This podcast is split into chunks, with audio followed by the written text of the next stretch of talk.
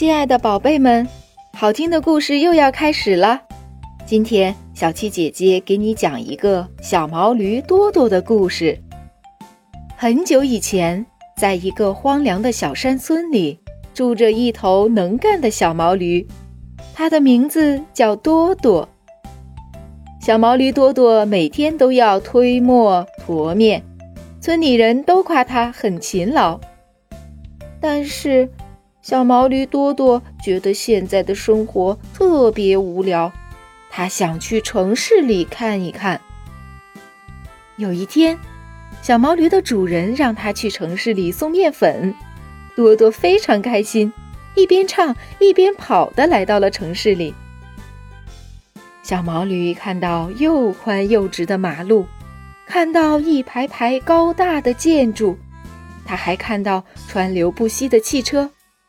于是多多心想：“哎呀，城市可真繁华！我要是一直都在城市里生活，那该多好呀！”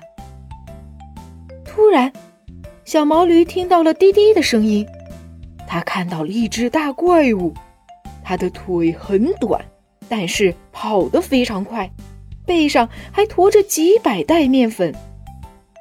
多多想和这个大怪物比赛跑步，于是他把全身的力气都用在了脚上，跑了起来。可是过了一会儿，大怪物把多多远远地甩在了后面。多多累得满头大汗，呼哧呼哧的在喘气。后来他才知道，原来呀，那是一辆大卡车。通过这件事，小毛驴多多认识到，做事情要脚踏实地，不要不自量力。小毛驴又回到了小山村，过上了以前的生活。小朋友，你知道“不自量力”是什么意思吗？它是指呀，不能正确的估计自己的力量，多指做力所不能及的事情。好了。今天的故事就讲到这里，宝贝们晚安。